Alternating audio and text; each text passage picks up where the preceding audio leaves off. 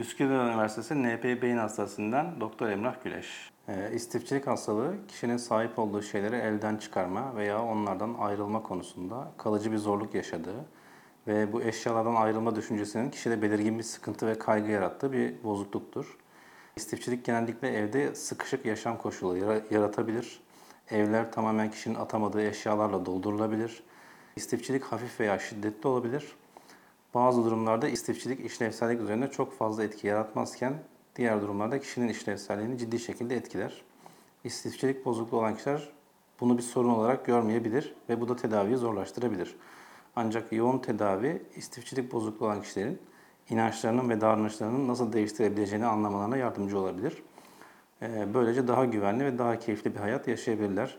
İstifçilik bozukluğunun ana te- tedavisi terapidir. Eşlik eden anksiyete veya depresyon gibi e, hastalıklar varsa da ilaç tedavisi eklenebilir.